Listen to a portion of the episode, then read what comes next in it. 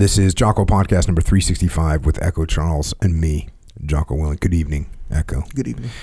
Also joining us tonight, Dave Burke. Good evening, Dave. Good evening. All of you here this evening are leaders. I am pleased to meet you. What you do may well dignify the past, explain today, and secure for all of us tomorrow. That's a little excerpt from uh, a speech that was given and was captured in transcript from General of the Army, by the way, General of the Army Omar Bradley, um, who Dave and I, well, I mean, the Bradley fighting vehicle. we we are very fond of the Bradley fighting vehicle. So Omar Bradley, we're going to dig in this document, but a little bit about him. Uh, born in a little farming town in Clark, Missouri, February 12th, 1893. Wicked poor. Parents very poor. Um, but he got into West Point. Went into West Point, graduated in 1915. Number 44 out of 164. There's only 164 people going to going to West Point in a class. You know, now it's like about I think it's about a thousand a class now. So he graduated with that class of 1915, which, by the way, this is interesting. This class, Eisenhower was in that class, but 56 people in that class became generals. In one class of 164 people became generals. So they call that class the class that the stars fell on. World War One. He was in an infantry regiment, but he never left America, so didn't do anything. So that's rough. That must that's that's hard. Happened to some guys in the teams. They missed Vietnam, and they were in the teams, and there's nothing going on. And then they got out of the teams. September 11th happens. It's like a a bad deal. a bad deal. So he's in World, World War One happens. He just never leaves America. In between the wars, he's huh, going to you know various assignments. Spends a bunch of time as a student or a teacher at, at military schools. Makes brigadier general in 1941. 1942 to 1943 commands the 82nd and 28th Infantry Divisions. March 1943, ni- March 1943, he is requested by Eisenhower to go to North Africa, and this is when he becomes the deputy commander um, under Patton, which gets represented in the movie Patton. Two Corps. Um, after that, he's selected as the Army Group Commander for D Day, for Operation Overlord D Day. And in D Day, he's on the ground uh, leading the fights through the, the hedgerows of Normandy. And then after the Battle of St. Lo, August 1st, he takes command of the 12th Army Group. End of the war, he's now a full general. And by the way, check this out full general, he's in charge of, overall in charge of 43 divisions, 1.3 million men. I think that's the largest army that has ever been assembled in America. Uh, 1945 comes back after the war. He becomes the administrator for the for the Bureau of Veteran Affairs. Gets on with that job. 1948, back to the army. 1949, first chairman of the Joint Chiefs of Staff. So that's kind of a, a landmark role. First chairman of the Joint Chiefs of Staff. 1950, of course, Korea War starts in June. In September, he gets promoted to General of the Army, five star. He's the fifth five star general and the last five star general that we've had in America. Army grows from 1950 to 1952. The whole army grows from 1.5, 1.4 million troops to 3.5 million troops. Didn't really have a great relationship with MacArthur, and or I should say MacArthur didn't have a great relationship with him. Um, kind of convinces Truman to get rid of to fire General MacArthur, and I, I tried to figure out exactly what this meant. I read several different sources about this. So he he stopped active service in 1953, but he stayed on active duty. I guess it's because you're a five star general. You're like permanent, like you're not going anywhere. So he's still active duty, even though he's not maybe in the exact position, but he's still on active duty. And then then he just like chairs a bunch of you know chairs the the commission on veterans pensions uh, member of the president's intelligence advisory board. He's chairman of the board of Belova Watch. How do you say Belova Watch Company? Belova? Belova. Belova? Is that how you say it? Yeah. He's Or Bu- I've heard Bulova, but the both. okay. I don't know how to say it. American company. Did you know that? No. I always thought it was a foreign company. No, it was an American company. Not made in America anymore, unfortunately. Um, wrote a book called Soldier Story, which I'm sure we'll cover on here at some point. He was a consultant in the movie Patton, for the movie Patton, because of course Patton had died in what 1947. It was even quicker. It was like 45. It was like Yeah, right after the yeah, war. It was like yeah. the war was just barely over. So Patton wasn't alive, and and so he's a consultant on the movie Patton, and of course in the movie it shows them as kind of like friends, you know, close friends, little different personalities. But uh, in reality, they didn't get along apparently very well.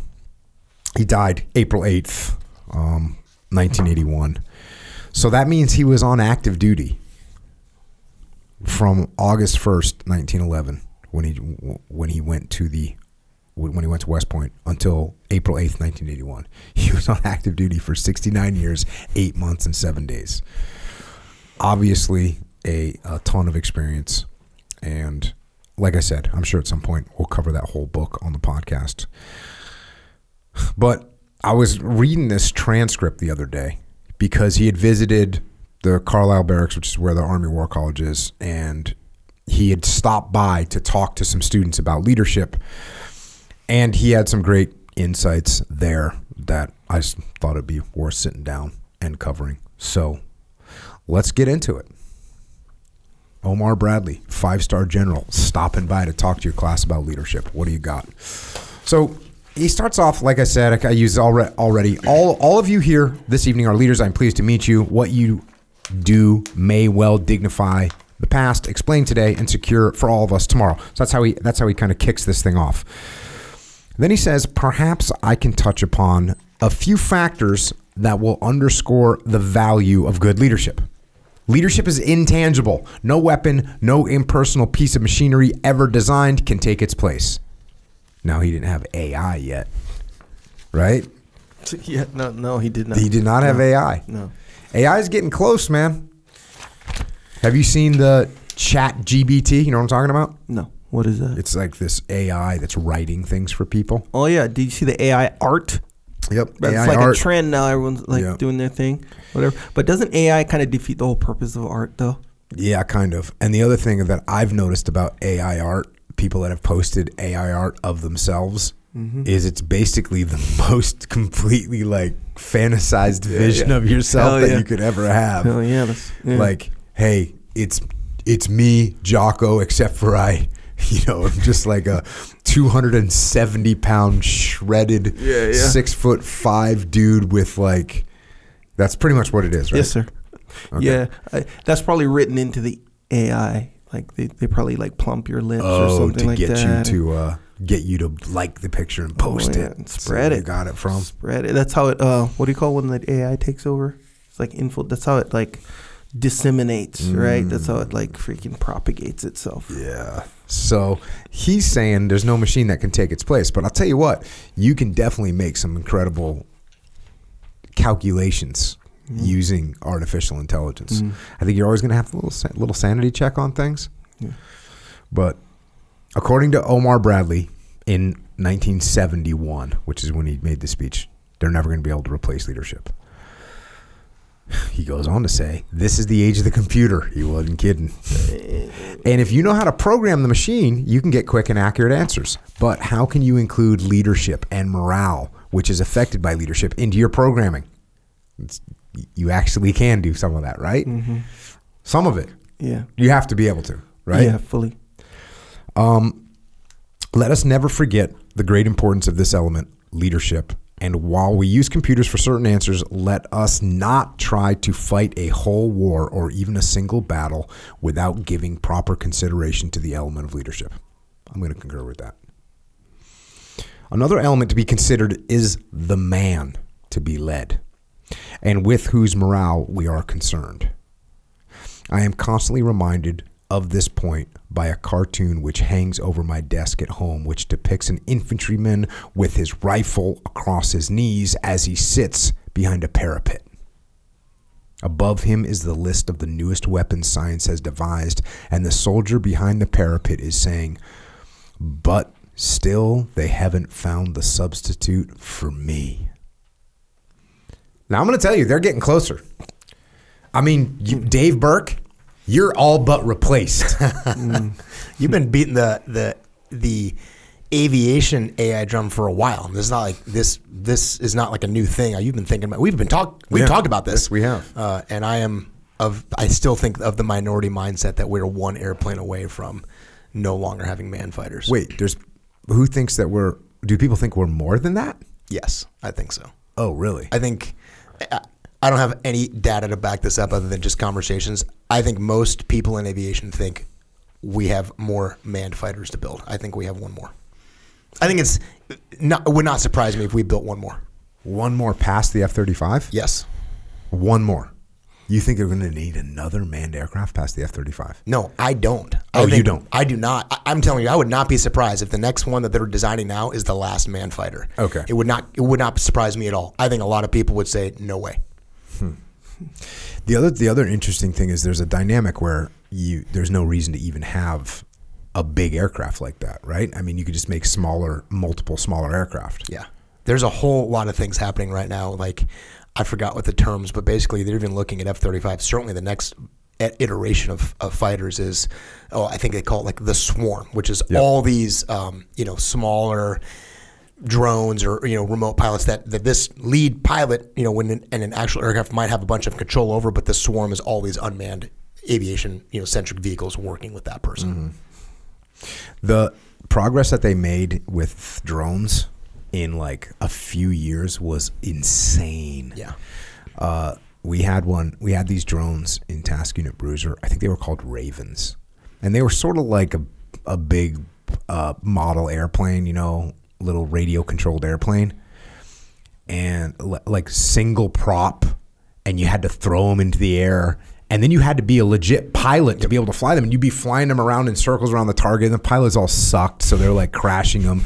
Uh, it was one of Leif's one of Leif's AOI no one of Leif's AOICs he begged me. We had something. He goes, "Hey, can I use our our UAV for this? Can I launch the UAV?" And I was like, "All right." So we were on NAB Coronado, I think, and he throws this thing to launch it, and it, no kidding, goes like 80 yards and sc- plows into a building just head on, right? just totally blew it. And then the second time he's using it, we're out at our our urban training, and he like launched it. And again, imagine a little tiny model airplane. It's got a crappy camera. Like this is before, you know, this is like worse than a BlackBerry camera in 2005, right? This is just junk. It's not like now where you and I, like we're all sitting at this table, we all have like how many megapixels are on our iPhone? I don't know. Did BlackBerry have a camera? Yeah, it did. Really? Yeah, because I, I have like a, a folder that says BlackBerry pictures. So yeah, it exists, bro. See, I didn't even know that. and they are low quality. So, anyways, you got this knucklehead, you got this crappy camera, you got this knucklehead seal, like that's like no pilot by any stretch. He probably went to a three week school or something, and he's flying around a target. And try and the camera's not like we take for granted now that you can just lock a camera in position. It's it's got a little gyrostabilizer Yeah. and all that stuff. This didn't have any of that. It's like oh. it's just absolutely awful. It was literally worthless. So he's he's telling me like, you know, hey boss, I got this thing. We'll go. We'll get the UAV. We'll get a look at the target. I go, all right, bro. So he launches it. You can't see anything. We're waiting to launch. I go, hey man, just bring it back here. We got to go. He brings it back and just, he tries to land and it crashes right over our Humvees, square into a tree, bro. just totally destroyed. So they've made massive progress. I think I don't. I mean, I think your your crew is definitely out of a job in next fighter for sure. Who's thinking you still need to be in there? I think a lot of people. What what is it? What if you were to argue their side? What would you yeah, be saying? I think me? the argument of their side is like the, all the nuance that goes in with real time decision making and the flexibility that goes along with that requires a human being to mm-hmm. understand sort of the nature of the the the three dimensional unpredictability in the fog of wars. You need a human being to be able to make decisions as opposed to a computer. I'm not an expert on AI, but it is startling it, and it's not just what it can do. I think your point is a more important point is how how steep that curve is. Mm-hmm. And if you think about like if you think about 30 years and how much happens in 30 years, that's why I'm looking at it like, all right, we're gonna start designing this thing now. Like we'll build, we'll buy it and we'll build it and like we'll fly it, and then like 30 or 40 years from now, we're gonna do it again. And I'm like, 40 years from now, like. Mm-hmm. If I think about how old I'm going to be and how much is going to happen in that 40 years or 30, 40 years, I think it's really hard to not at least envision it's it's going to be dramatic how much different the world is and just the concept of even what AI means. It's not like it's going through something where it can like cook food for you or, or draw a piece of art. It's like doing level high level thing that is well beyond anything you can comprehend and just visualizing. It'd be like saying the, to the Wright brothers, so like, hey, what, what you just flew an airplane. That's amazing. Uh, in 40 years, we're going to walk on the moon. They'd be like, "Mm, that doesn't compute. They, they, they, they can't make the connection of like 40 years later, it'll be like the 50s and we're going to start putting people in outer space. So I think if you think about that, like what's going to happen in 30, 40 years, I think that curve is so freaking steep that it's hard not to visualize. It's going to be something way beyond what we can imagine. And the idea of like me, Dave Burke, you needing me to do that is, it's a little arrogant, I guess, based on if you think of it like, hey man, you know, I, I, I love to consider myself a smart guy, but give give the computers 35 years from now, I think I think a lot is going to change. There's a lot of things changing right now. Yeah. You know, there's a lot of things changing right now. The um, you know, the battlefield in Ukraine right now, the tanks are getting taken out at like a couple miles away, with no, you know, by a ground, by a, by a man packed munition. That's a game changer. Like, like all of a sudden, in one short period of time, tanks are a little bit obsolete if you look at it from that perspective. So things are changing. All right, back to leadership here. Of course, with this particular group of service personnel, I I am considering leadership as it applies to a military unit. However, having been associated with industry for some time now, I find it difficult to completely separate the principles of military and industrial leadership. They have much in common. So he agrees with us. Leadership is leadership. In selecting a company in which to invest our savings, we often give primary consideration to the company with good leadership. In a similar manner, a military unit is often judged by its leadership. Good leadership is essential to organized action where any group is involved. The one who commands, be he a military officer or captain of industry, must project power and energizing power which coordinates coordinates and marshals the best efforts of his followers by supplying that certain something for which they look to him, be it guidance, support, encouragement, example, or even new ideas and imagination. So, I mean, this is um, the, this is what why leadership is the most important thing on the battlefield, right?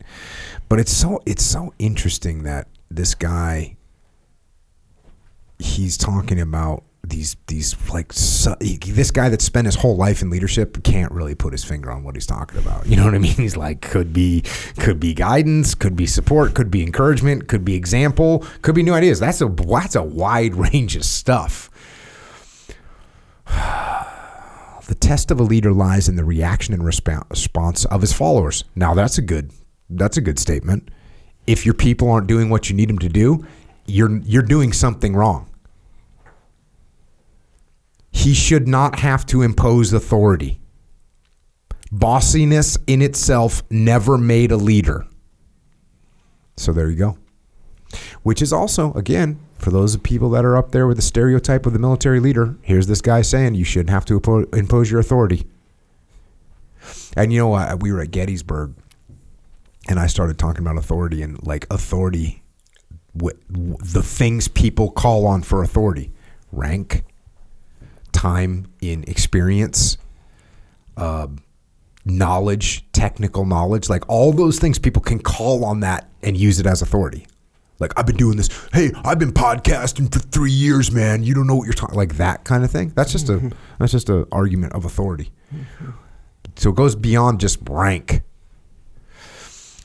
Continue on. He must make his influence felt by example and the instilling of confidence in his followers. The greatness of a leader is measured by the achievements of the led. This is the ultimate test of his effectiveness. Check. I'm on board with that. yeah. And and listen, I'll I'll make this comment now, so I don't have to come back to it. Like that comment's, I would say, a timeless comment. your achievement as a leader is based on what your people accomplish. If you listen to what I said five minutes ago and you're like, oh, I'm just going to outsource my leadership to a computer down the road, that's not a good plan. The attributes, the, the, the behaviors of good leadership, regardless of what computers might be able to do in the future, the most important thing you could ever possibly do is make you and the people around you better leaders. So don't get all wrapped up on this AI is going to solve your problems. Uh, I don't know when it will, if it ever will, but between now and then, learning how to be a good leader is a really good use of your time. Well, it's the most important thing. By far. Nothing, nothing that you can do as an individual human can ever compete with what you can do with a team. That's it. Yeah. Uh, too frequently, we use the words leader and commander synonymously. We should not forget that there are far more staff officer assignments than there are command billets. And a good staff officer can and should display the same leadership as a commander. While it takes a good staff officer to initiate an effective plan, it requires a leader to ensure that the plan is properly executed. That is why you and I have been taught that the work of collecting information, studying it, drawing a plan, making a decision is 10% of the job and seeing that the plan seeing the plan through is the other 90%. A well-trained officer is one who could serve effectively either as a staff officer or as a commander. You know, this is the the conversation that you and I have. We've had it at the muster a few times because uh, when and I wrote about it in Extreme Ownership with Seth Stone and writing on his writing on his Humvee window. Um, relax. St- here's what you do when you start getting shot at, bro. One, relax. Two, look around. Three, make a call. And then you and I had a conversation about about it, and you were lining it up with the OODA loop. And the last thing in the in the OODA loop is act. After you decide, you act. And they didn't quite line up because I didn't say execute or act when I put that thing on Seth Stone's board uh, on his window. And the reason I didn't have to say that is because his platoon was like ready to do whatever the hell he said to do, right? He, he, they weren't having a problem with execution. He was just having a problem with decide. Y- You were only solving the part that he wasn't Yes. doing, so you didn't Yes. need to add a component that was already happening with that Yeah. guy. Yeah. And that's what this is. It, the- getting people to actually do things, that's what he's saying is 90% of the job. Sitting there and coming up with a plan is okay. I mean, it's, you know, there's there's some small challenges to coming up with a plan, but not really. I mean, if you have time to plan, then you have time to assess different angles and look at things and come up and try different little courses of actions and run through some war games, some some possibilities, and then you got a plan. You're good. But getting people to actually execute that thing, that's what's a challenge. That's where things fall apart, by the way. That's where dreams die. I'm going to tell you that right now. dreams die in execution. They don't the dream comes out, man. The dream flourishes in someone's mind, right? People go people live out the entire fantasy, the the entire dream. People live out like Echo comes out up with an idea for a movie, right? Sure. He lives out the whole fantasy, the Oscar awards, like the whole thing, the limos, like the red carpet. He's got a, that whole thing. Sure. But guess what? He fails on execution. Right. Like it's like, oh, but now I got to work. Oh, yeah. like now I got to take and I got to do this thing. Yep. Brutal. So dreams die in that in that space hmm. between decide and act. That's where dreams die. Between idea and execution, that's where dreams die. Hmm. And that's why a leader's a leader's job is to make that execution happen. And here's the thing. This is another thing. Seth, Stone, we got interviewed about uh, the Battle of Ramadi, and and Seth told the interviewer that I had to like beat.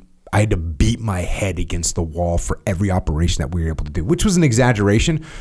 But the fact of the matter is, and I would tell that story to the young officers, like if you think you're going to do a mission without like making that mission happen, you're not going to be able to. You're it's almost it's very rare that you're going to be able to that that an operation you come up with a plan and it, and like okay I set it in motion and now it's just going to happen. No, you have to like fight every step of the way, and that's the way it is in business. That's the way it is in life.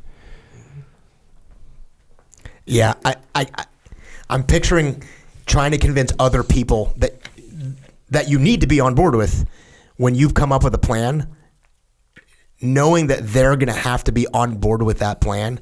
And when, when he says you're going to beat your head against the wall, I, I think, like you said, your point is just the amount of sheer work that it takes. You don't just like, hey, you guys, and they're like, cool, and it just happens. it's all the other people and all the things they have to do, and where leadership comes in on that, just to convince people. And I hate to say it, there are times that are people are out there that just want to say no. They just want to say no to your plan. Oh, yeah. and you, especially if there's rank involved, you can't just tell those people what to do. You got to lead your way around those things, and they're so much harder than sometimes people give credit for. And how often I'll see people run into a a barrier, and then stop. And, and give up then. And so I, I literally wrote down dreams die in execution. I mean, it's kind of funny when you say it, but that's the hardest part. Not the, I could sit at my desk and I would do this all the time in Ramadi. I had these ideas like, hey, we're going to do this, we're going to go here, we're going to make all these things happen. And then reality is in there. And the hardest part about there that is the people you have to get on board to making this stuff happen. Not your people going ready to go execute, but all the things that get in the way of to the point where you can go execute that plan. Yeah, you, you ever heard the term idea guy? And I, he's an idea Yes. guy. you know, which is a bummer. Mm. It's it's and this is this is a huge dichotomy. Is that for me? Like, okay, let's say I'm gonna write a book. Let's say I'm gonna write Way of the Warrior Kid. The idea is the har- is by far the hardest part of that. It is so hard to come up with an idea like that's viable and good. It, it well, I, I shouldn't even say it's hard work. It's almost like a it's almost like life.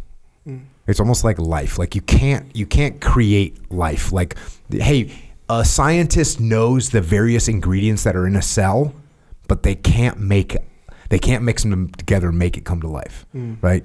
As Tenacious D said, you can't manufacture Inspirado. So so it's it's this dichotomy because the hardest thing you could do, like write a hit song, mm. right? Oh my gosh. Like everybody knows what chords it is. Like there's four chords, five chords that you're going to be using, whatever. And yet Jack White is writing hit song after hit song after hit song coming out. he- He's he's bringing them out of thin air, right? Mm-hmm. And yet someone else is spending their entire life trying and they can't make it happen. So it's weird that you can have because I, I kind of wrote down a note. I was like, ideas have no value because ideas by themselves have no value. They have no value. And you have a riff in your head, or you got an idea for some new component or whatever. If it's just an idea, man, it has no value. And that's proven out in the fact that if you go and find investors for your idea, they're going to buy your idea for pennies on the dollar. You're going to own like a little tiny piece of it if you're lucky. If you are, if now, if you are able to hang on to the idea and you're able to execute, you could end up being, you know, Peter Thiel or Elon Musk that came up with the idea of PayPal and held on to it for long enough that okay, here we go. So have you got to you got to just like it's like it's like a it's a war, man. It's a war the whole thing. From the idea that you come up with that's great to the execution. And by the way, if you're an idea guy and you're stubborn, don't be. St- I'm gonna. I'm gonna give you some advice. Don't be stubborn. Find somebody that's an execution guy, and be like, "Hey, dude, I got a really good idea. Do you want to help me execute this thing?" And there's all kinds of different people out there, and some people are idea people, and some people are execution people, and you got to work with these other people to get things to move. Very few people are gonna come up with an idea, execute the idea properly with the right logistics to make this thing work. That's why you build a team. So I was a radio man in the days, back in the day. So I was a radio man. So which meant I was always out in the field and I had a little flashlight with me, right? I had a little red lens flashlight and I would tape it up so it'd be really, really dim because a little bit of light goes a long way and you just need to look at your your uh, radio in the dark and you got to turn on your little flashlight. But you know, you have what A batteries and they wear out and you know, it gets left like there's all kinds of problems and it's big. And I remember one day I was in a helicopter and I'm looking at the pilot, and the pilot's reading his map, and he's got a lip light. You know what this is, Dave mm-hmm. Burke? I'm sure you do. Yeah. Right. It's What like is that? so where they where their headset, you know, where their radio comes out. Mm-hmm. There was a little. How did you turn it on?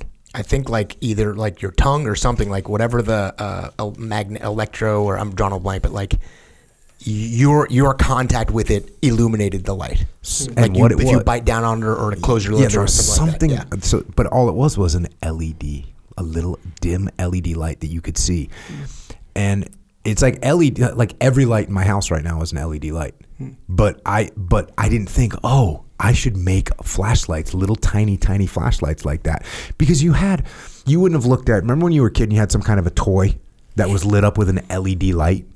It's like any random toy. They had little LED lights. Those are bright enough to be a flashlight. Hmm. And I was a radio man, and I didn't put two and two together.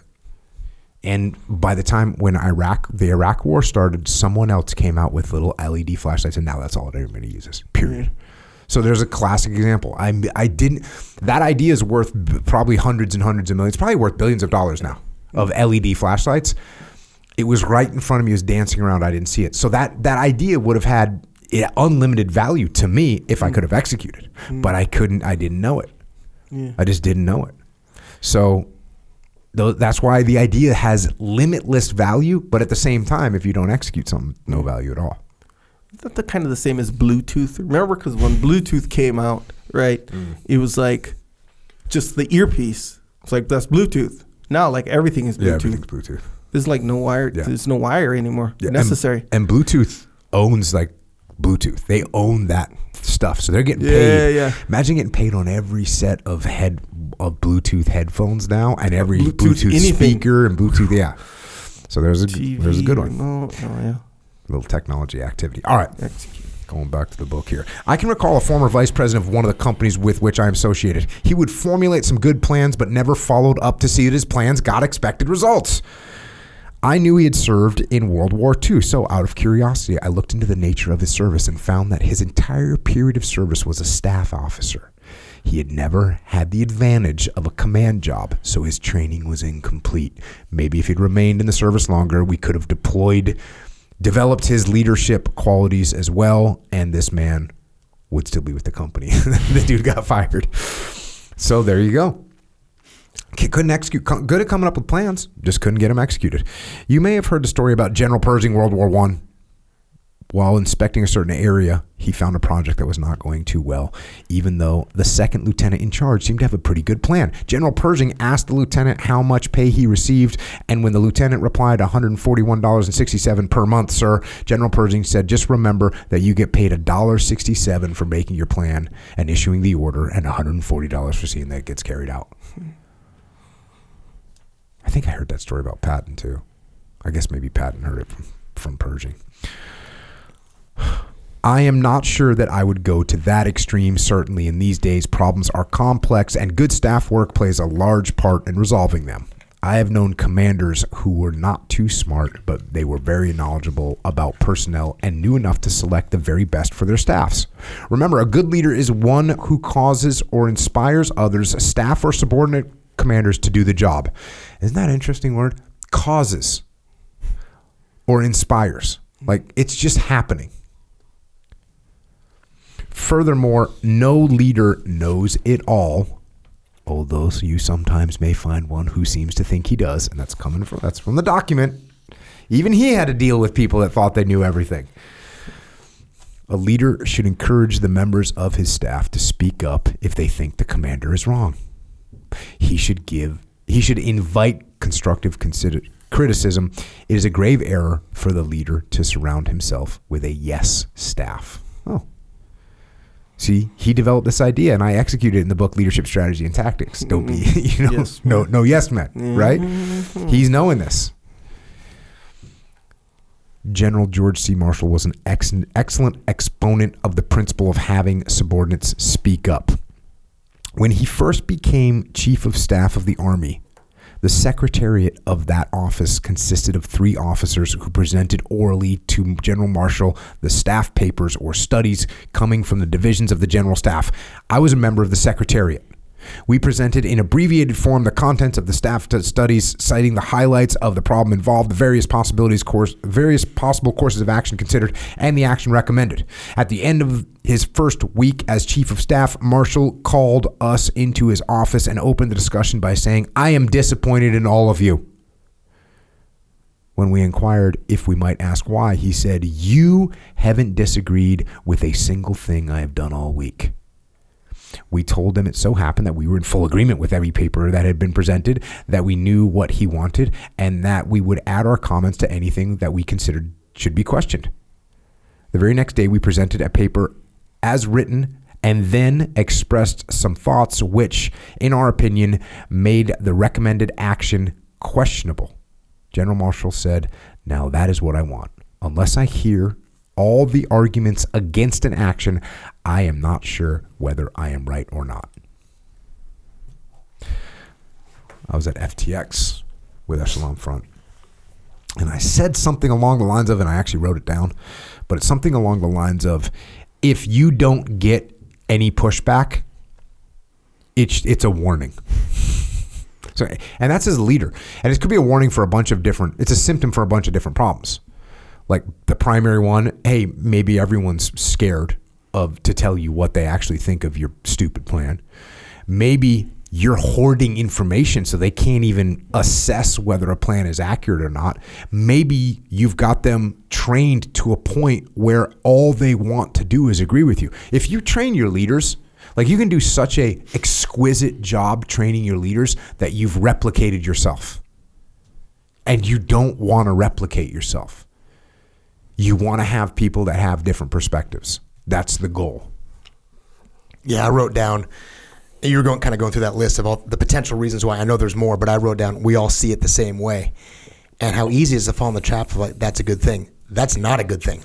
We I don't want people, and the whole point of the risk behind that is is we could have a great relationship. You see the way I operate. We, we get aligned. We get fundamentally observing you know the, the world the same way, and that seems like such a good thing, but it's not. I actually want you to see it from a perspective from a perspective that I don't see and be like, hey, dude, you don't see what I'm seeing over here. So when we talk about being aligned, we want alignment on what our outcomes want to be and what the objective is, but I don't want everybody seeing the problem the same way that I see the problem. And, you know, even checking out what we want our outcomes to be. Uh, I've worked with clients before where I'm like, well, why do you want to do that? I remember I was working with a client that was like, we, we, we, we want to grow by X percentage. I was like, well, why, why do you want to do that? Yeah. What's the reason? Well, because because we want to grow. Okay. So what is it going to take to grow? And you start like, why do you want to do that? Some some businesses they get into a good spot. And look, we are programmed now in the business world, right? Programmed to hey, growth. Growth is success. And there's a lot of reality to that, right? There's a lot of reality to growth is success, depending on the type of business. But like you, you get a small family business, and well, they got you know husband and wife. They got a good business going, and they have a kid, and they want to grow the business. Well, you know what, what does that kid want to do? Mm-hmm. Does that kid want to take over the family business? Is do they want to keep this business at a sustainable rate where they can kind of continue on with their business and don't have to look you're getting oh you oh you go to uh you go to Florida every every winter for 3 weeks. When you're if you grow your business all of a sudden that Florida trip 3 weeks you can't do that anymore. So you so what are you trying to do? So even like where's our outcome? You need to even question that. And this is a great example you know what we've gone through in the well with Vietnam with Iraq and Afghanistan, you know, um, to what end? Yeah. And I, I know Jamie just did on the Woman's Assemble. She talked. She talked about to what end, which is a book by Ward Justin, and she took what I had talked about at the council. At the council, I kind of opened up talking about to what end. And this is what Ward Just was uh, asking about the Vietnam War. Here we are, we're spending billions of dollars, we're losing American lives, we're killing a bunch of Vietnamese people. To what end? What are we trying to do here? And if you have that attitude in every decision that you make, you know, when Echo wakes up in the morning, goes down, you know, to the donut shop and orders a donut, like to, to what end are you doing this? If you ask yourself that honestly, to what end? Well, I know it's going to taste good. Okay, but like where are you going to be in a few years? Well, you know what? Actually, I'm doing this right now. I get it. I'm just going to have this donut, but you know, I'm going to do a hard workout later and I'm not going to eat anything else sweet for the next, you know, couple days. So okay, so you have a plan. But where people lose it is when they're not actually thinking about where they're trying to go. That's a problem. So ask yourself that question to what end? And if your boss is telling you to do something, or your boss has come up with a plan, or you're presenting a, bo- a plan to your boss and your boss doesn't agree with you, you might be you might not be aligned on where you're trying to go. Well, wait a second. Are we trying to grow the business? Okay. Well, what part of the business are we trying to grow? There's all kinds of questions to be asked here. So pay attention to those things. Uh, if you happen to be a detail if you happen to be detailed to a staff try to be a good staff officer and if possible avoid being a yes man. I would suggest to all commanders that they inform the members of their staffs that anyone who does not disagree once in a while with what is about to be done it is is of limited value and perhaps should be shifted to some other place where he might occasionally have an idea. So you got someone that never disagrees with you get rid of them. They're they're not helping you Of course, I am thinking about the decision making process. After a decision is made, everyone must be behind it 100%. I thought the British were admirable in this respect during World War II. No matter how much discussion there had been on a subject, as soon as a decision was made, you never heard any doubts expressed. You had to believe that everyone involved in making the decision had never entertained any ideas except those expressed in the decision we could talk for a long, long, long time about this.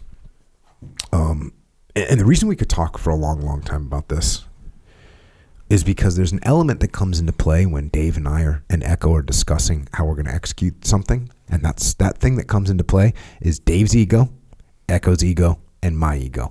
And once those things are in play, all of a sudden, it's very difficult for us to walk out of the room feeling like I support Dave's plan 100%.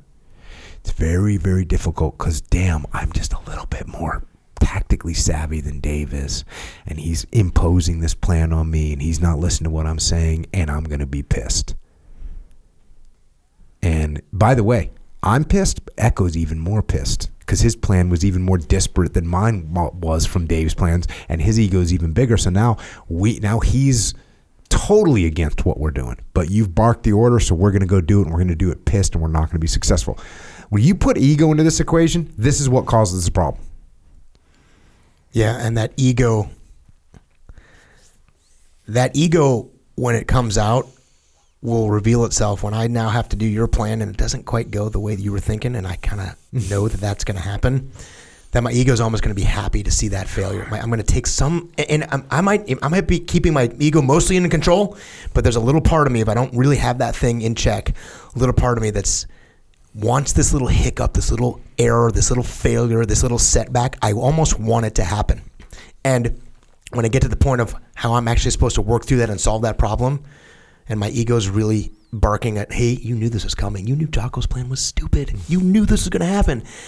It's almost like I want that failure to occur so I can see to you go, I told you, man. Mm-hmm. As opposed to solving that, which I probably can, mm-hmm. but how powerful the ego is to, and I think you've said it like, I'd rather be right than win. Oh yeah, there's been countless people, and and you know a good the the ultimate example of that is there's people that would rather die themselves and get their men killed than subordinate their ego to yeah. someone else or admit, admit, that they were, wrong. wrong. about something like that. And then there's there's examples throughout history, disgusting examples like that. Now, here's a, a I'm going to give everyone just a beautiful, beautiful piece of advice right now. and you know I don't say this very often. This is a beautiful piece of advice to, for everyone. Here's my default mode when I walk into the planning room with Dave and Echo. My default mode is going with Dave's plan. Or I'm going with Echo's plan. My default mode is to support someone else's plan. That's my default mode. My default mode is not to impose my plan on everybody else. Never. And by the way, it doesn't matter if I'm the boss walking in to talk to you guys or if I'm the subordinate walking in to talk. It doesn't matter. My default mode is I'm going to go with someone else's plan. I'm going to go with what you recommend. The only, and look, if you come up with the most wazoo plan ever created, BTF Tony. BTF Tony, who I love, who's freaking tactical. He's, he's as tactically sound as any human has ever been. And like he came up with a plan.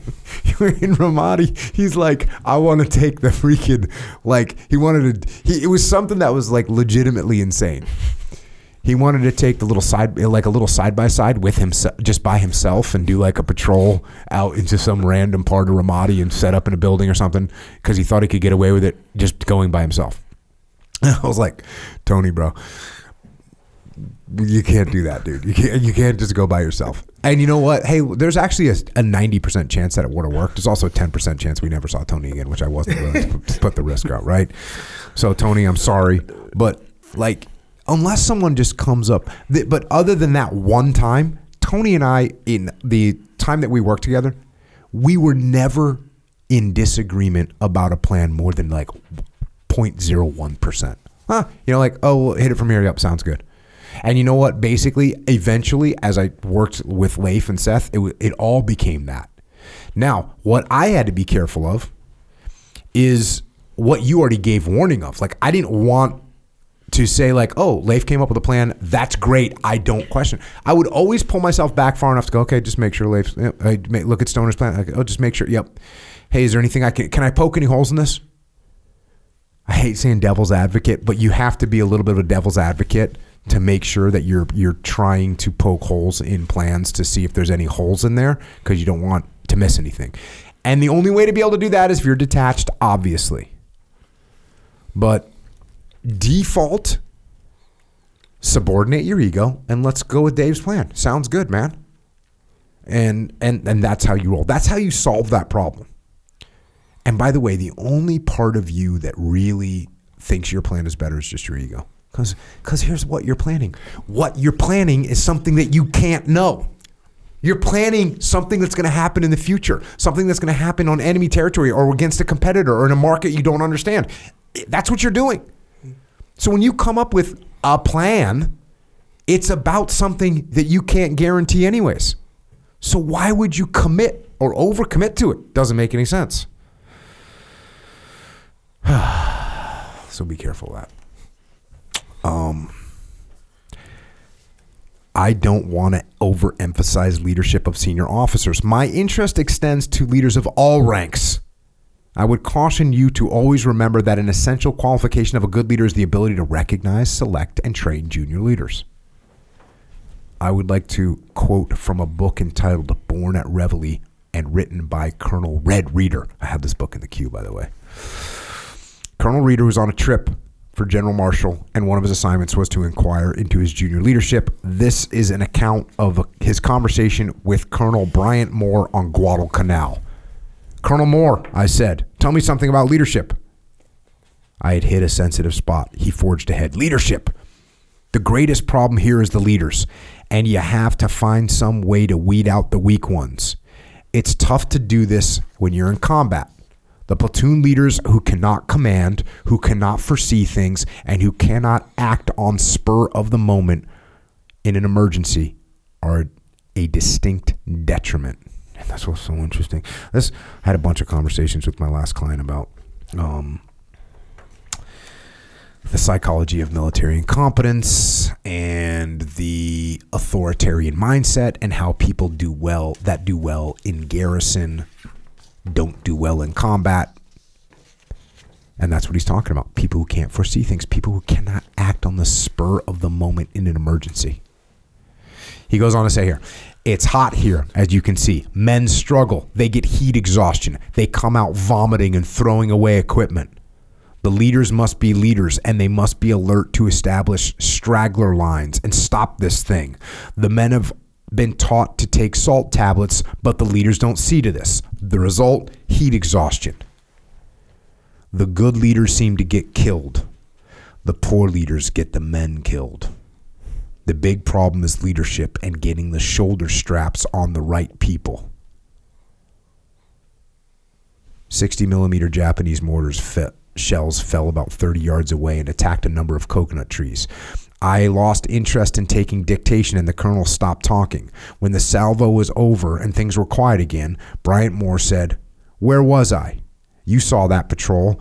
I tell you this not one man in 50 can lead a patrol in this jungle.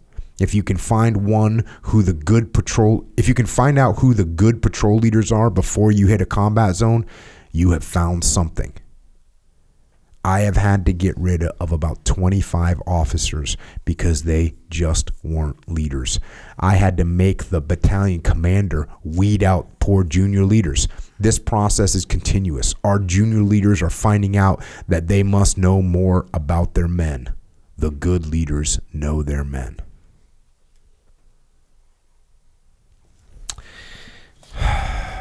Man. the um it's weird that he would wrap up that section with good leaders know their men. After talking about all these other things, good leaders know their men.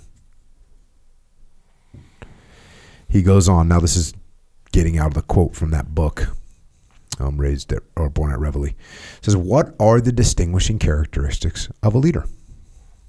There are many essential characteristics that he must possess, but I will mention a few that come to mind as perhaps most important. First, he must know his job without necessarily being a specialist in every phase of it. A few years ago, it was suggested that all engineering subjects be eliminated from required studies at West Point. I objected. For example, bridge building is a specialty for engineers. Yet, I think every senior officer should have some idea of what is involved. When we reached the Rhine in World War II, it was not necessary that I know how to build a bridge, but it was very helpful that I knew what was involved so that I could see that the bridge engineers received proper support to, in tonnage, allowed, and the an idea of the time involved. Specialties dominate almost every problem faced today by the military leader or the business manager. The, the, this individual must get deeply enough into his problem that he can understand it and intelligently manage it without going so far as to become a specialist himself in every phase of the problem. You don't have to be a tank expert in order to effectively use a tank of your command. Yeah. This makes me think of the basic school for the Marine Corps. Is that ph- philosophy is I don't care what your job's going to be, you're going to have some exposure to everything else.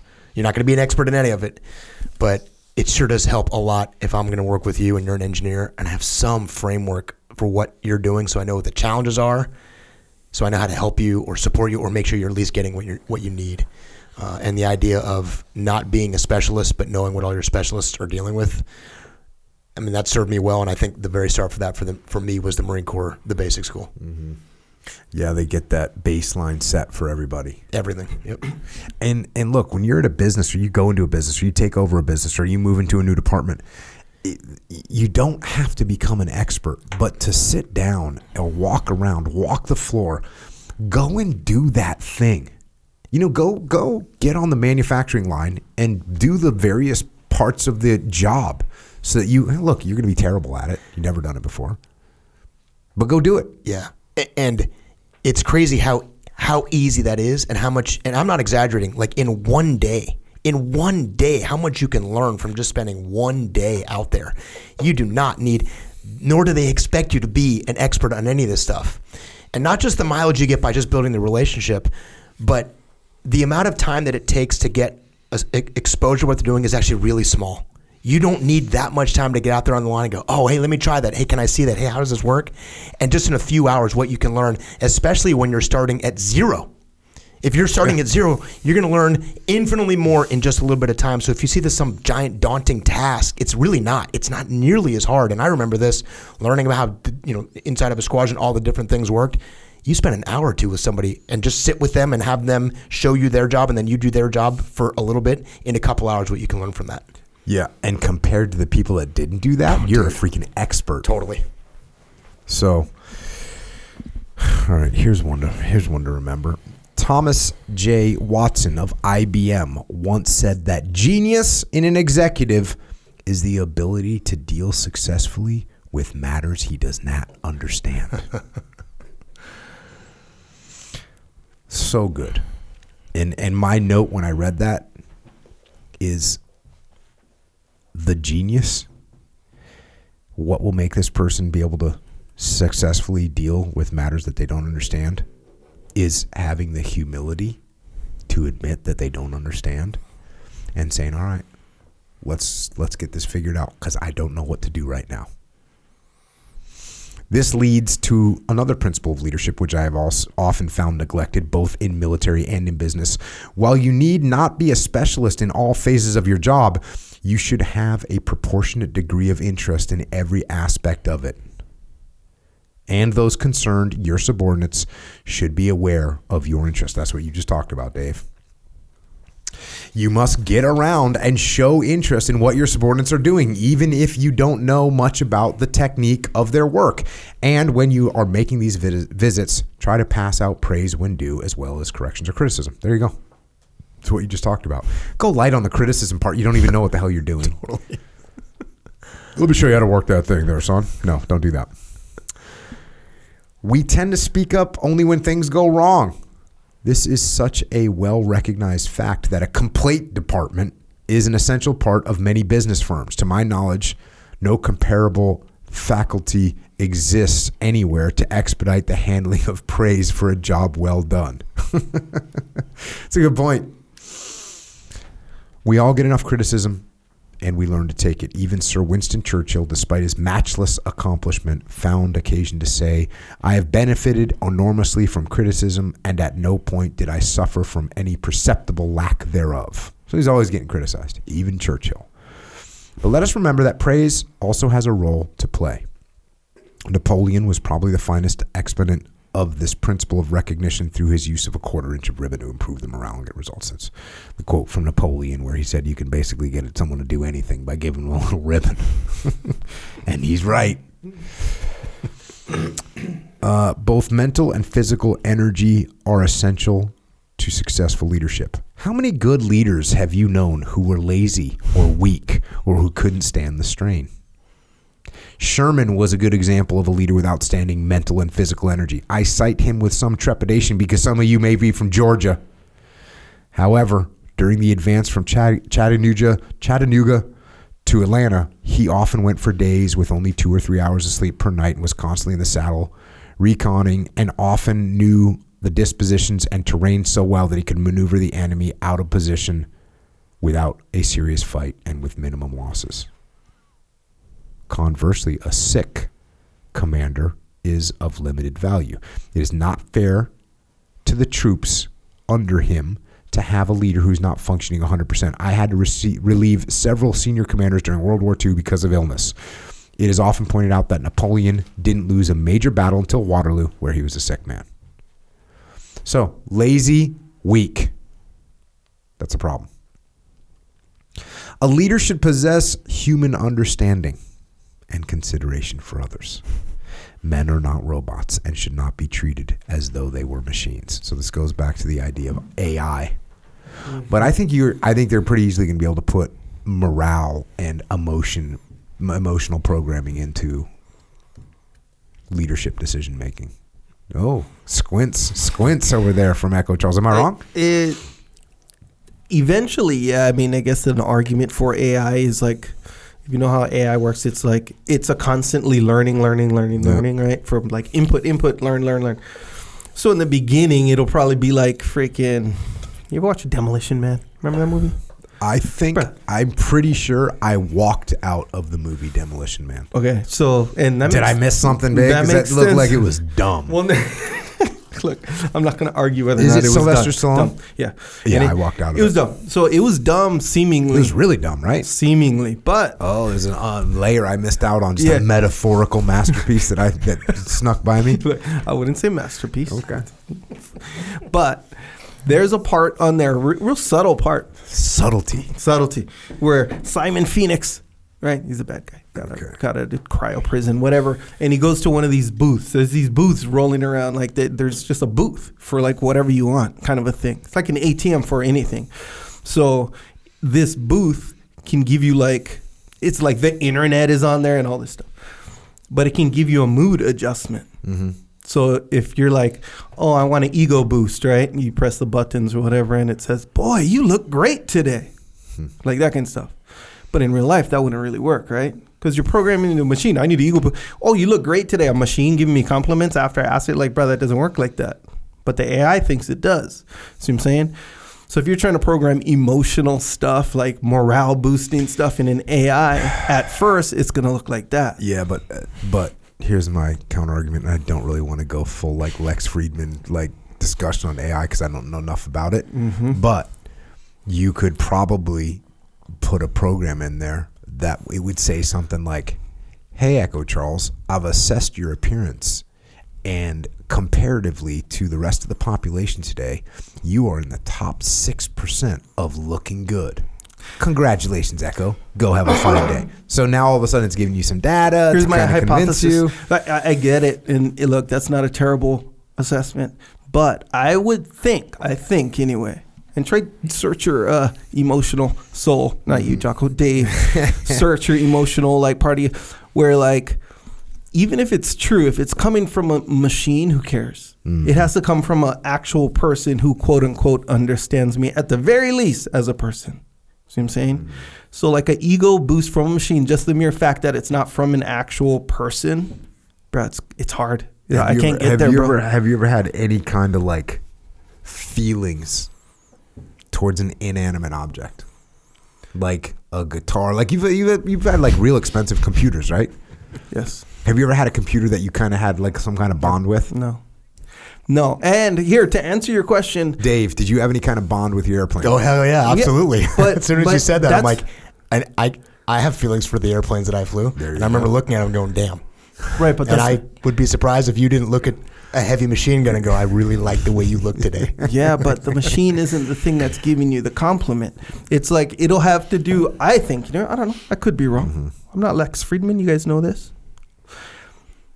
It usually has to do a lot with, or probably everything to do with what you specifically did in with this machine that gave you certain personal feelings, like personal, unique, very unique, in Yeah. like not uh, replicable. You got to remember, like right now, there's chat.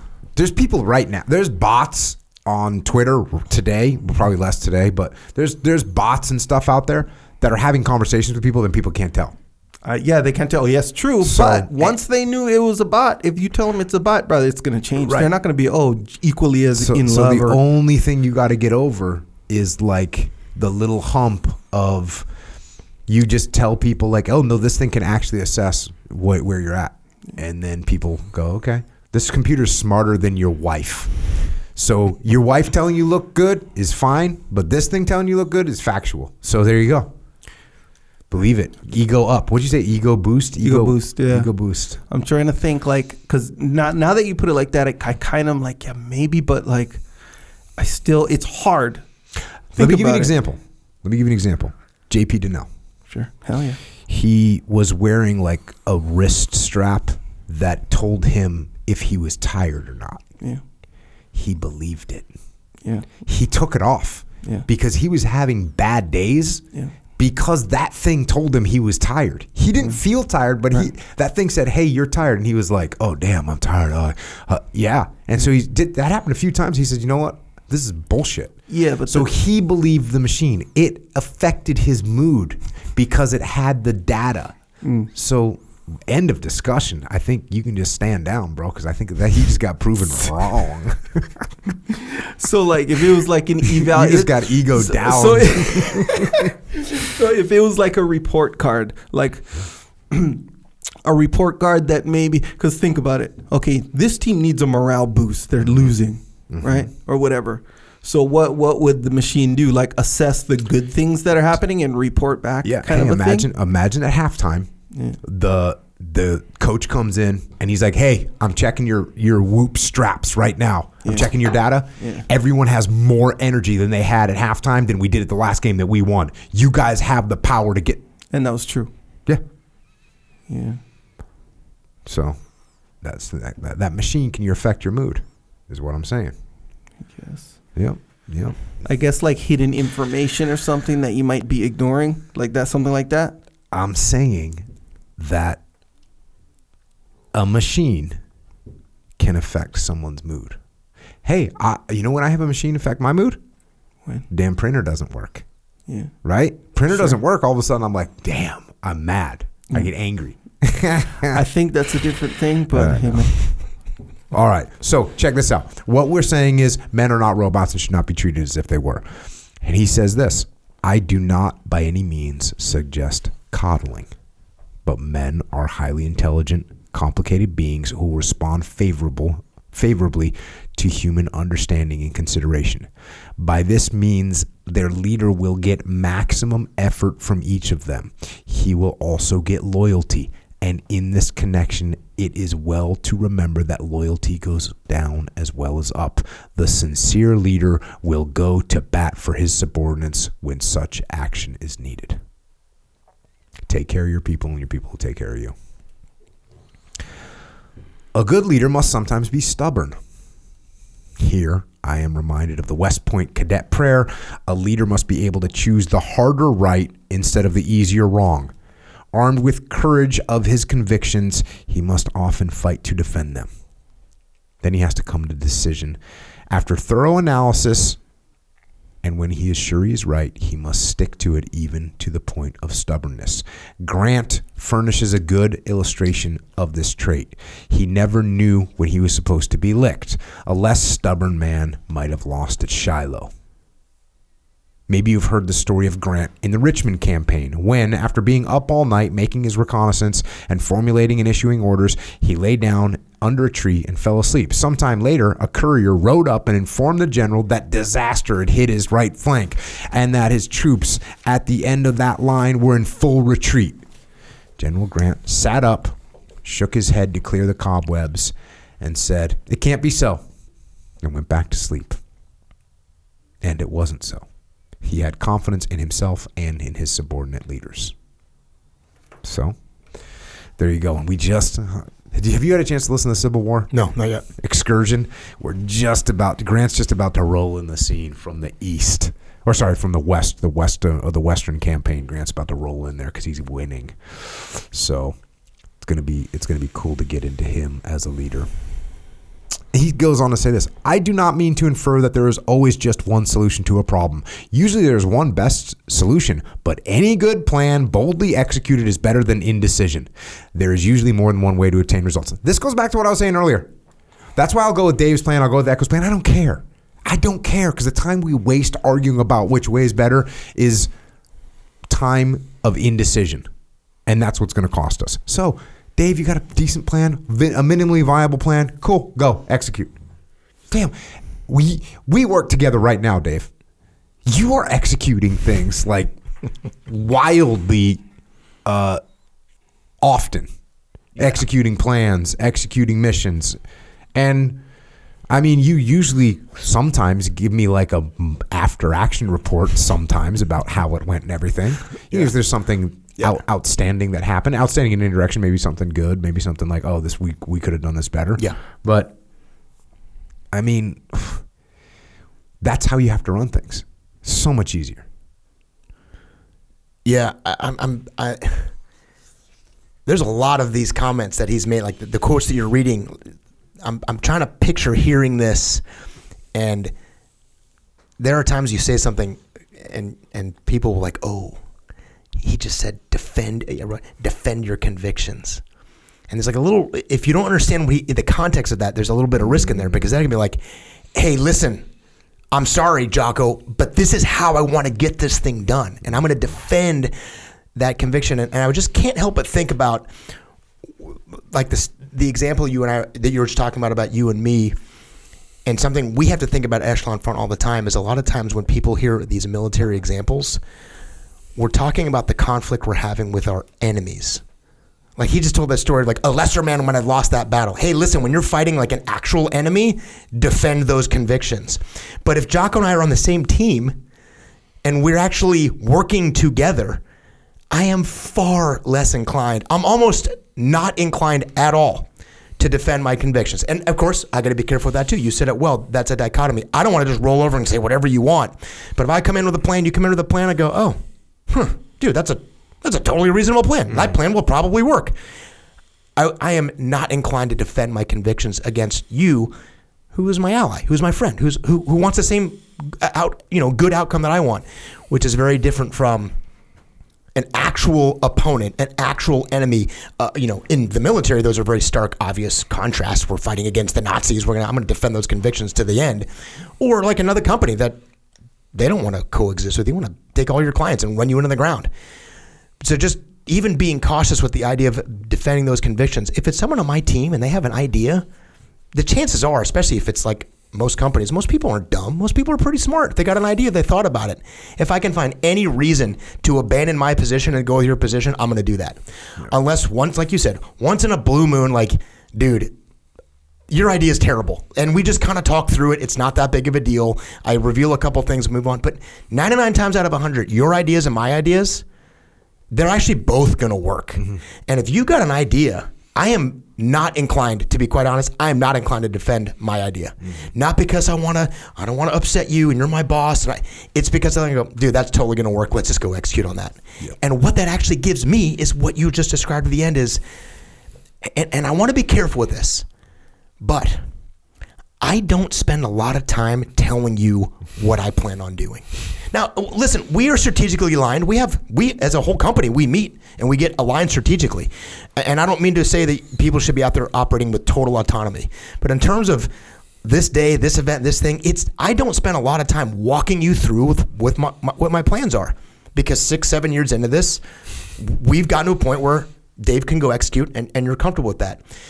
And my point to that is because I don't spend a lot of time trying to force my way into what I want to do. You've learned like, hey, Dave's a flexible guy. He, he's he's going to get to the same outcome. His way, my way doesn't really matter, and that's cultivated a bunch of trust. So defending your convictions, if you're not careful, can actually make you appear to be stubborn to a fault. And mm-hmm. now you- Jocko might be like, oh, is is Dave going to adjust as he needs to with this client, or is he going to just dig into his plan?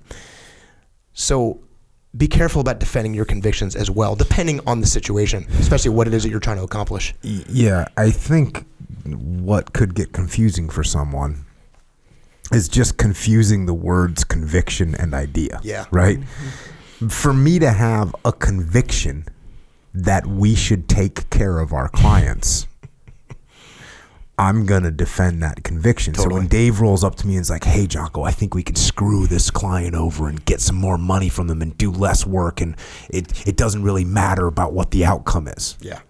now we're I'm I'm not going to be like, oh, sounds like a good idea, Dave. Yeah, Let's go ahead and do that. problem, Yeah, we have a Yeah. problem because we're not aligned. Now, but defending ideas, which is like ideas, like I said earlier, ideas can be pretty much worthless, right? And and if we are going to assign value to an idea, we're assigning value to my idea and assigning value to your idea.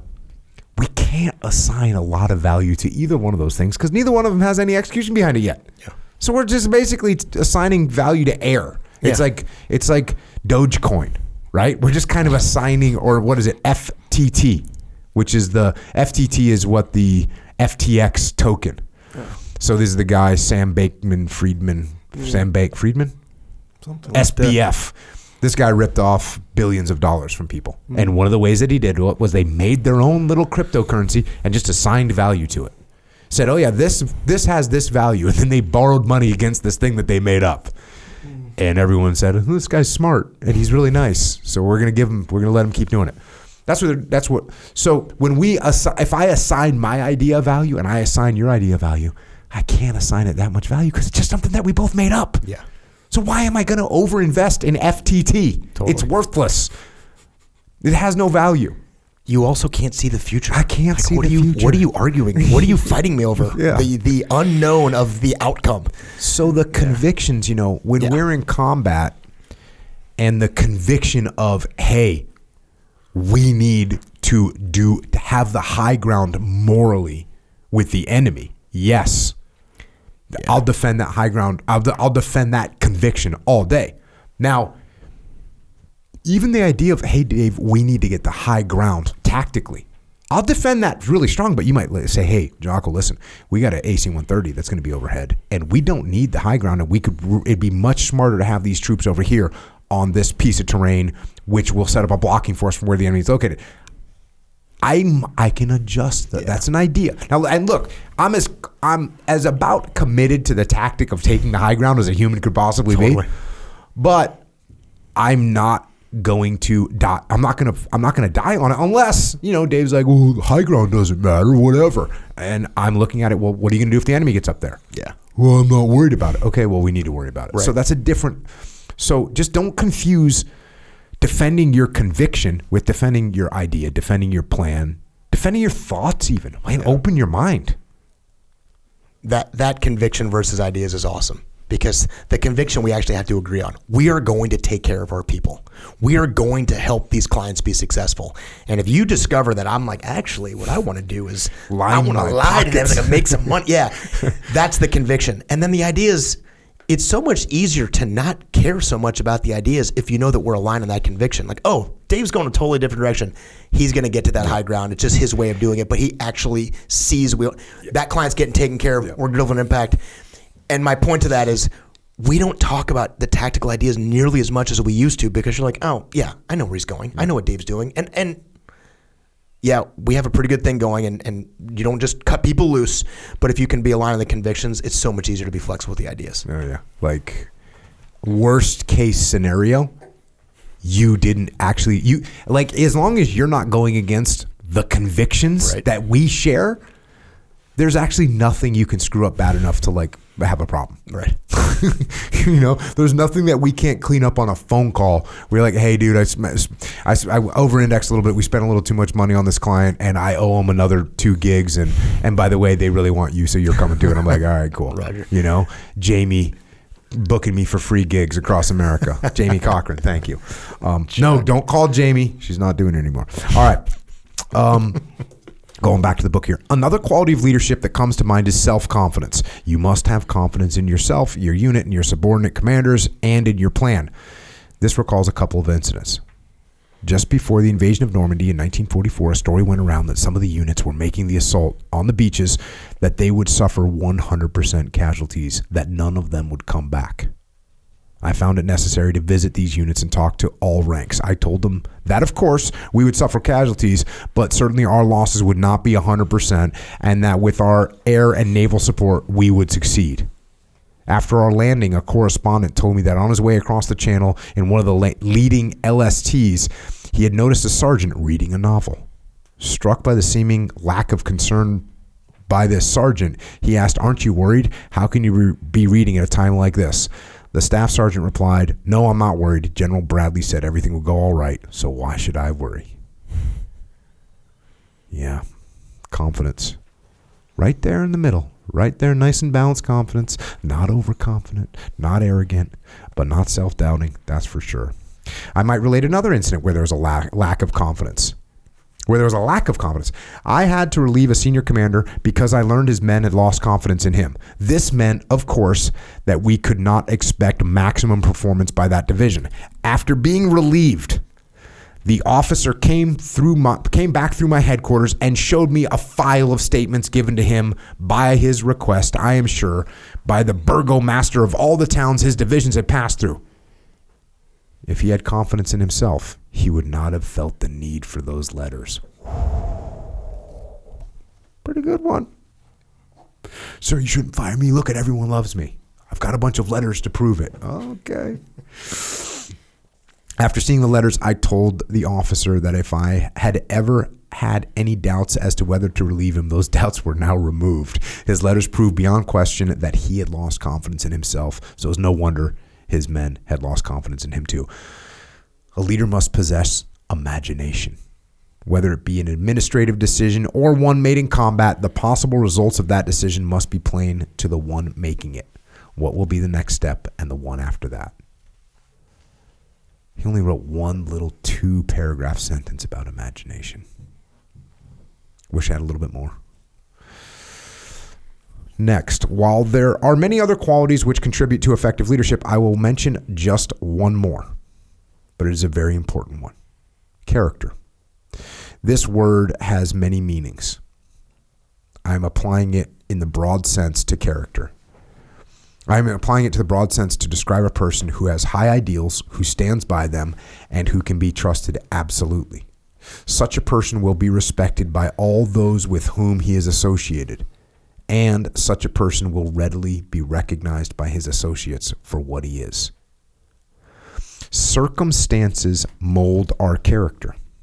These circumstances affect different people in different ways.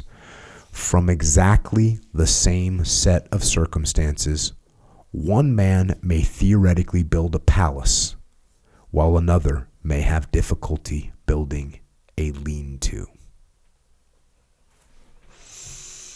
It has been said that a man's character is the reality of himself. I don't think a man's strength of character ever changes. I remember a long time ago when someone told me that a mountain might be reported to have moved. I could believe or disbelieve it as I wished, but if anyone told me that a man had changed his character, I should not believe it. So, this is a very, this whole thing about character. First of all, it's a little strange. There's a little contradiction in there that he made, which is um, circumstances mold our character. So he's saying that your your circumstance that your character does change based on circumstances. Circumstance molds your character, and then he's saying that character's not going to change. It's more likely that a mountain gets moved than your character changes.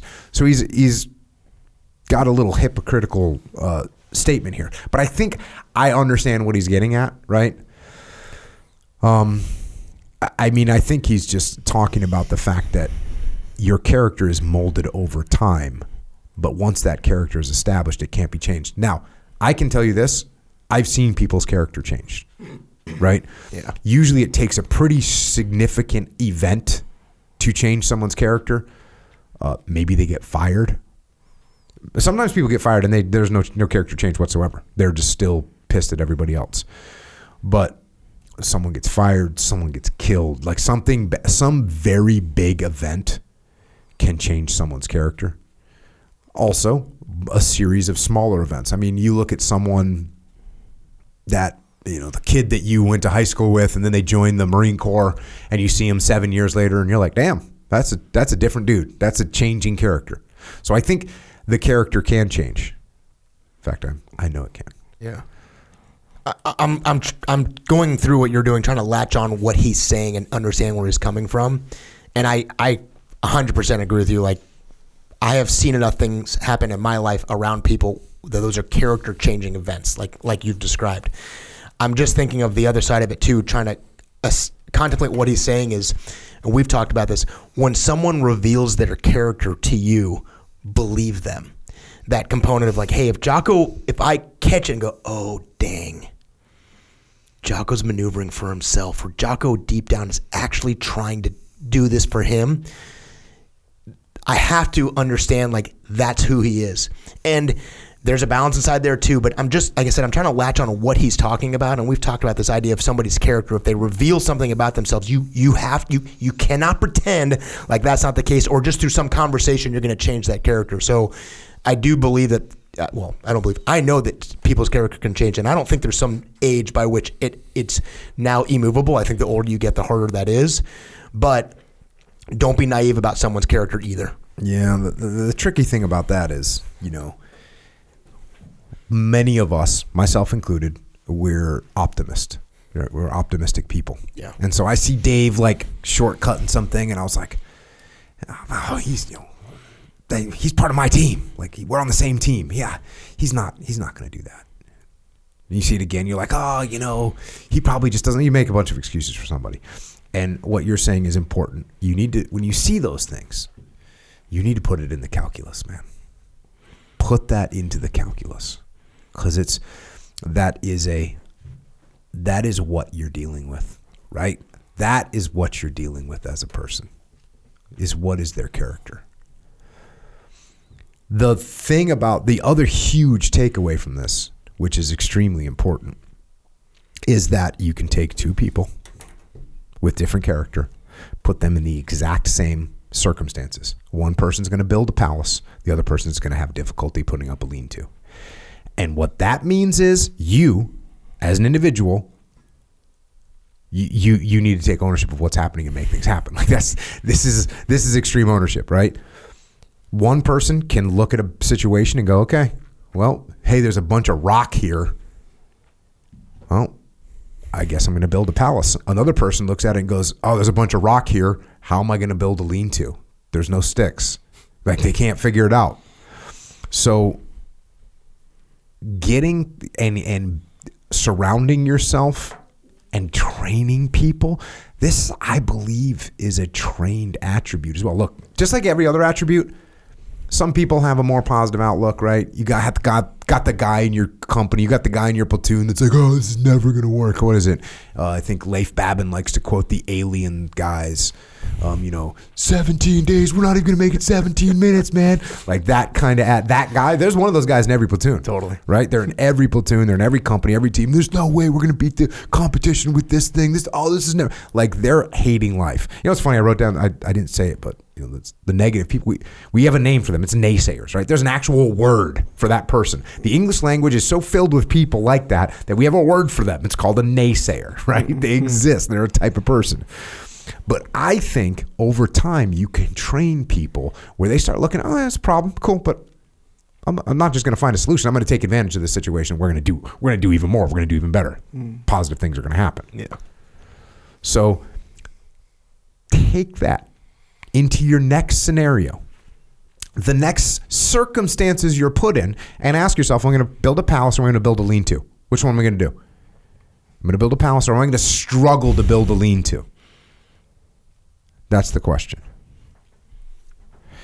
All right. Then he goes on to say um, all leaders must possess these qualities which I've been discussing, and the great leaders are those who possess one or more of them to an outstanding degree.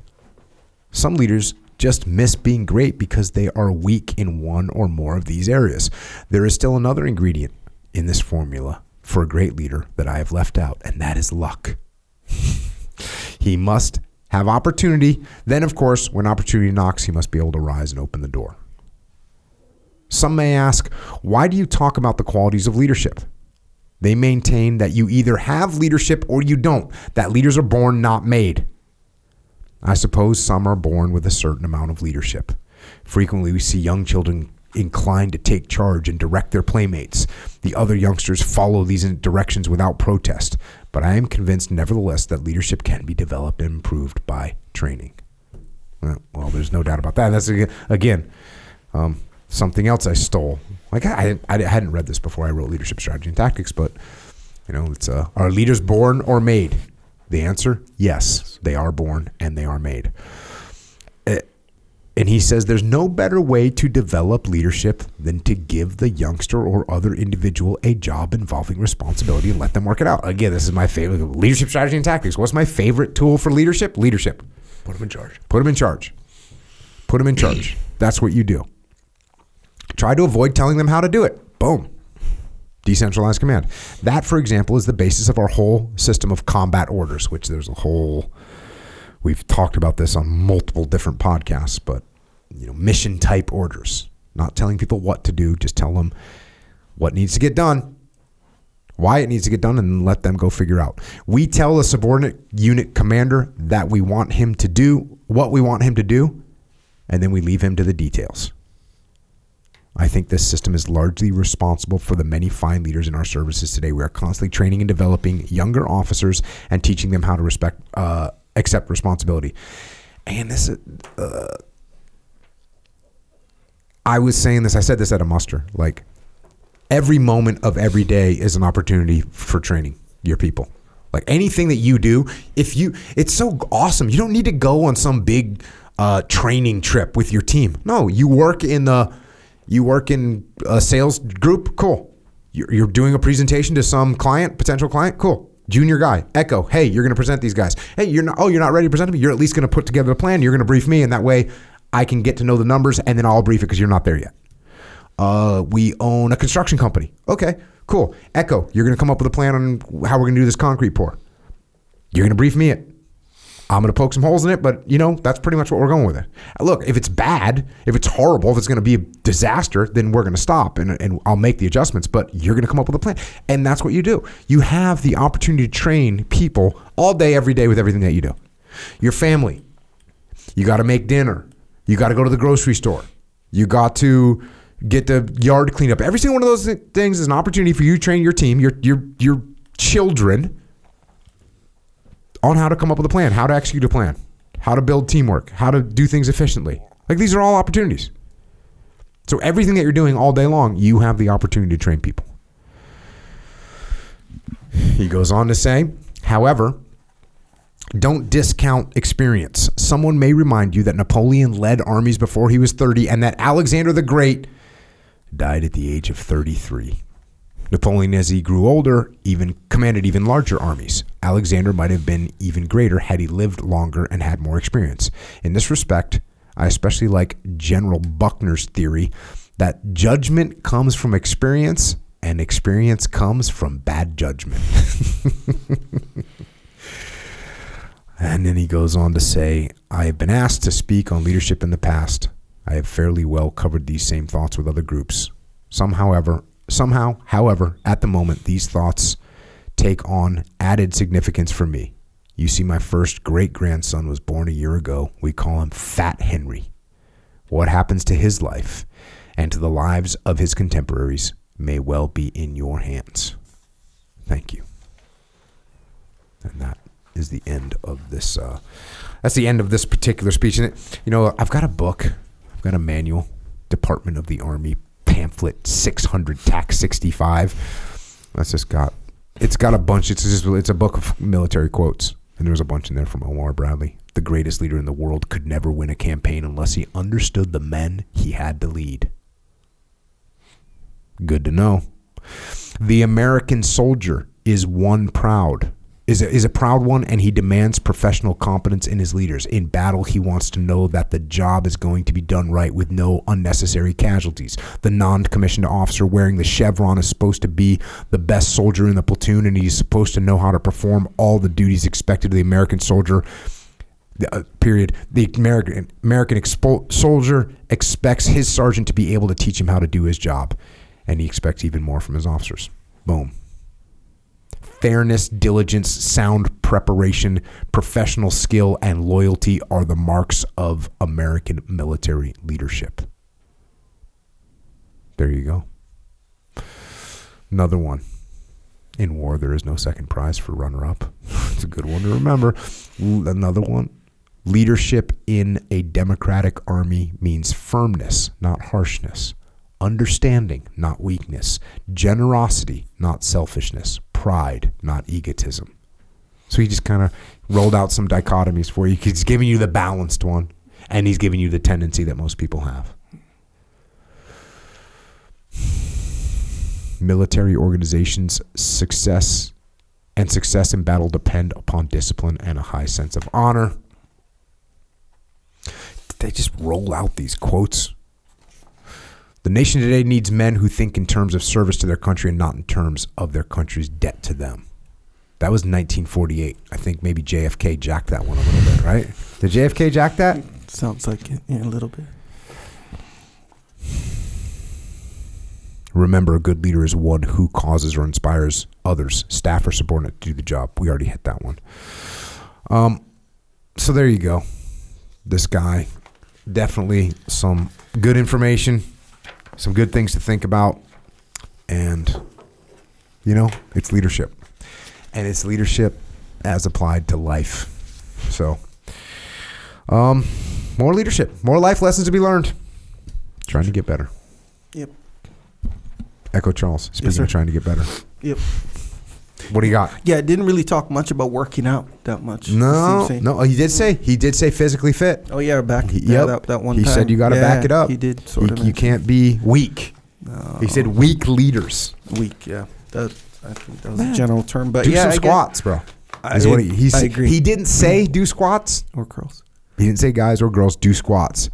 But there's an inferred kind of implied thing that we all kind of heard, right? Yeah, yeah, yeah. Let's face it. If you're not doing squats, it doesn't sound like he'd kind of dig you that much, Mm-hmm. given the whole nature uh, of the whole deal. I get it. But for those of us who are doing squats, which is pretty much all of us, am I right? Uh, we got some some supplementation for you, you know, through this path. A lot of pain in this path. Not pain, say Mm. discomfort. discomfort. there's pain, pain no suffering.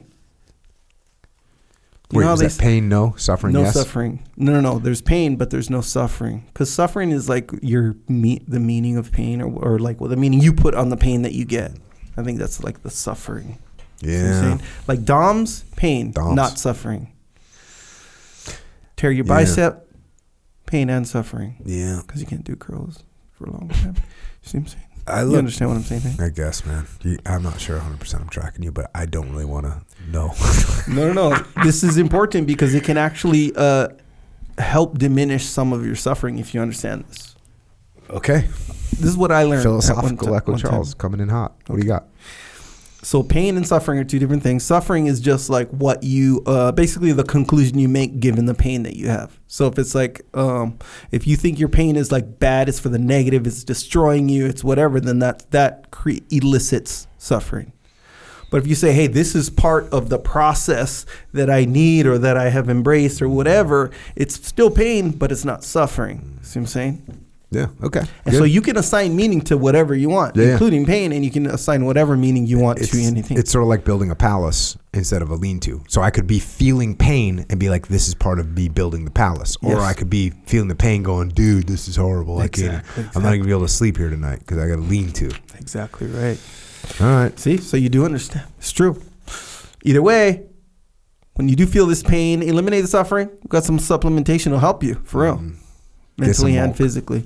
Yeah, the milk. That's a, yeah, that's a big one because if you don't get your protein, which is hard to do, by the way, we established that Yeah. a long time ago. It is hard to do just Mm. to just eat food and get the amount of protein that we're gonna need. It's true. Yeah.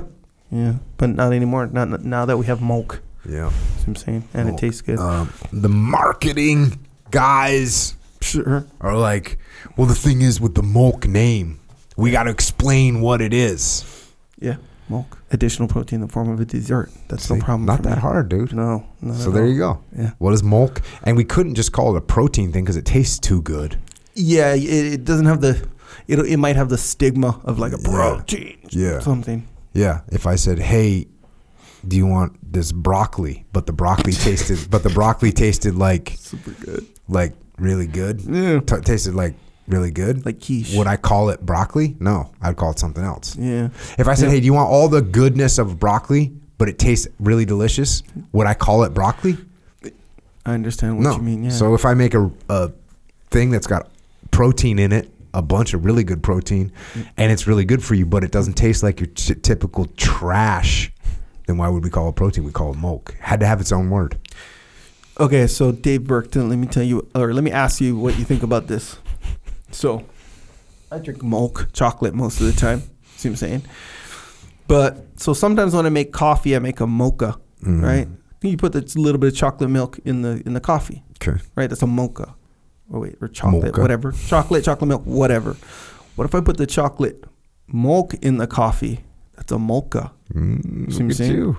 So now, and this is my question to Dave Burke: If there was a nut, do you drink coffee right sometimes? No, Oh, bro, this is not even. Oh, this question not for you then. It's for my people then who I'm drink not coffee. a coffee drinker. If there was a milk flavored coffee chocolate called mocha with caffeine, Mm. would that be viable? You're gonna get a lot of yeses on that because I'm getting hit up for that. I think so too. Yeah, Right? the mocha. Because there's there's things like that that are out there, but they're not good for you. There's downside, a lot of downside, a lot of sugar, a lot of crap in it. So there's things like that exist, Yeah. but they're not clean. Right. That's what I'm saying. So let- this. So what if this right here, Mm-hmm. right? Milk RTD, ready to drink, chocolate flavored. What if we'd added some coffee flavored, or just some coffee Right. in there? See what I'm saying? Yeah, like No, iced coffee in there. There's demand signal for that, hundred percent. Bro, I think I could get down with that. I know you could.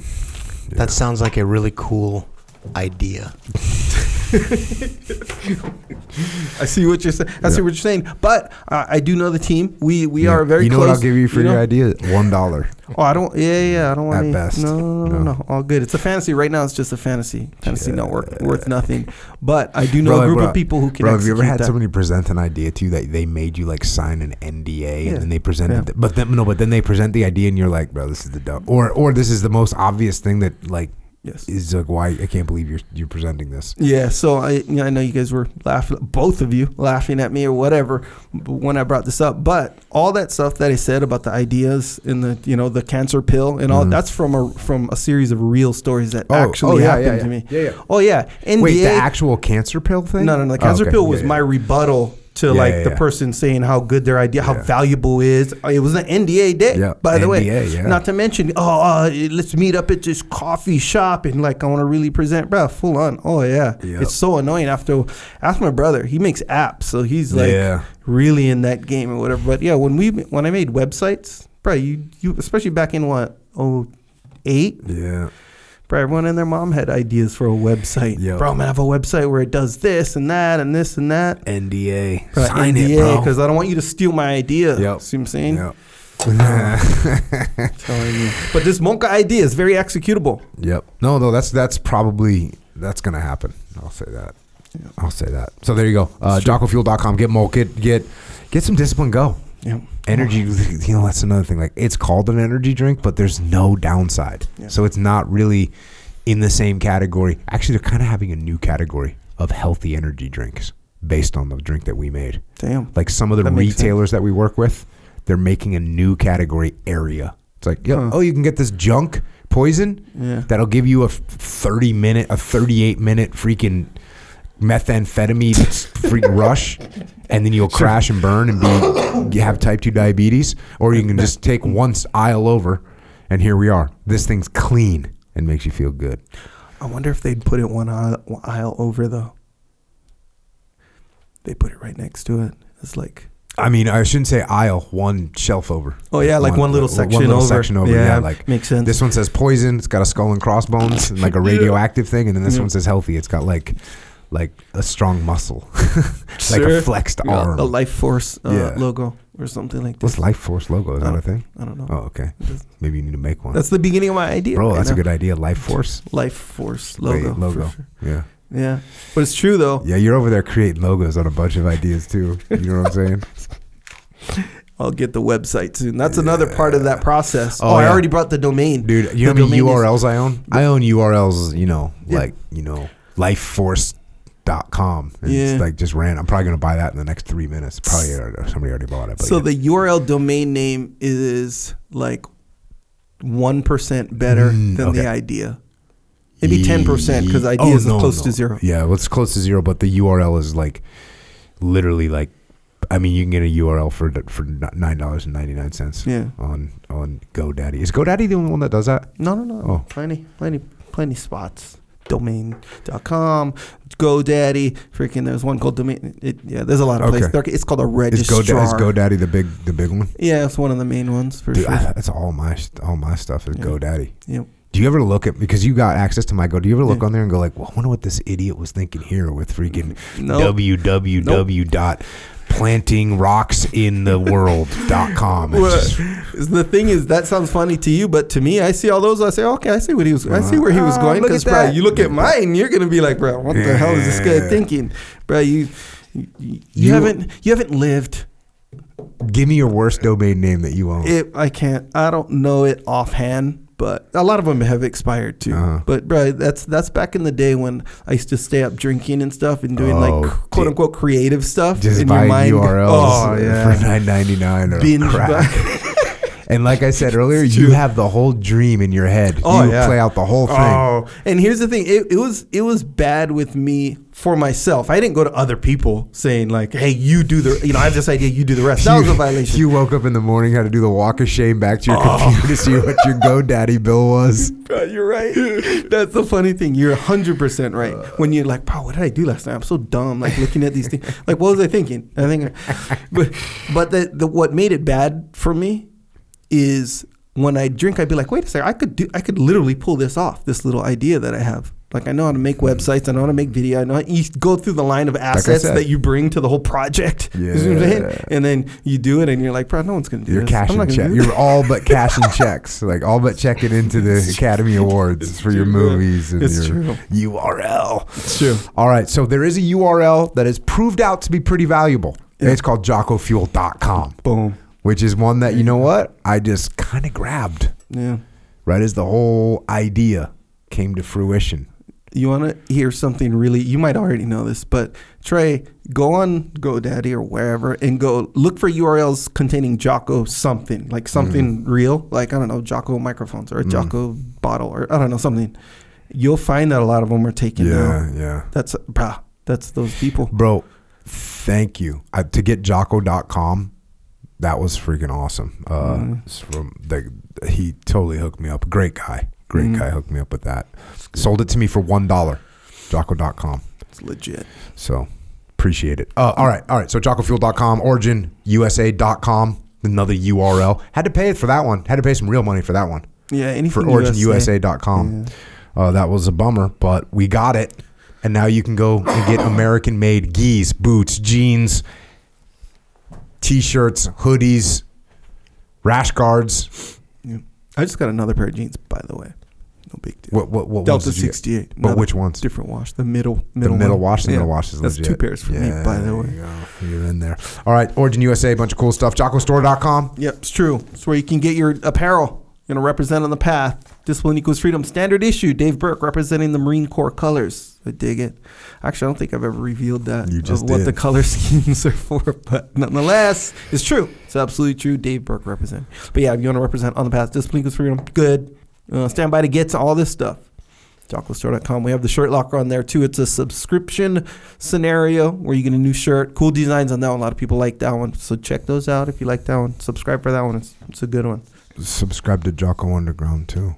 Yeah. We got a little extra podcast. We're answering questions. We're doing, we're covering topics that are there, that are adjacent to what we talk about on this podcast. Yeah. They're contemplative, They're I think. contemplative, they're adjacent, they're very life focused, right? Yeah, Sort of fall in the category of how can I be a better human? yeah.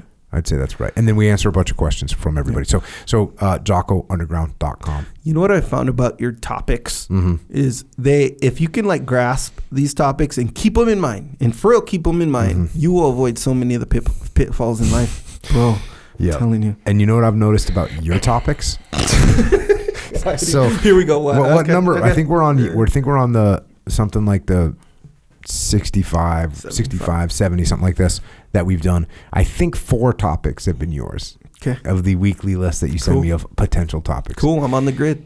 I might have one of our topics might be topics that Echo has suggested. Yeah. We could just get a kick Right, out of that. We could cover that. We could cover Echo's URLs. It's a good idea. That would be another good one. Just good go idea. through the list. We could cover my dumb URLs too. We could just get dumb URLs out here. All right. That's a good idea, actually. So, so uh, check.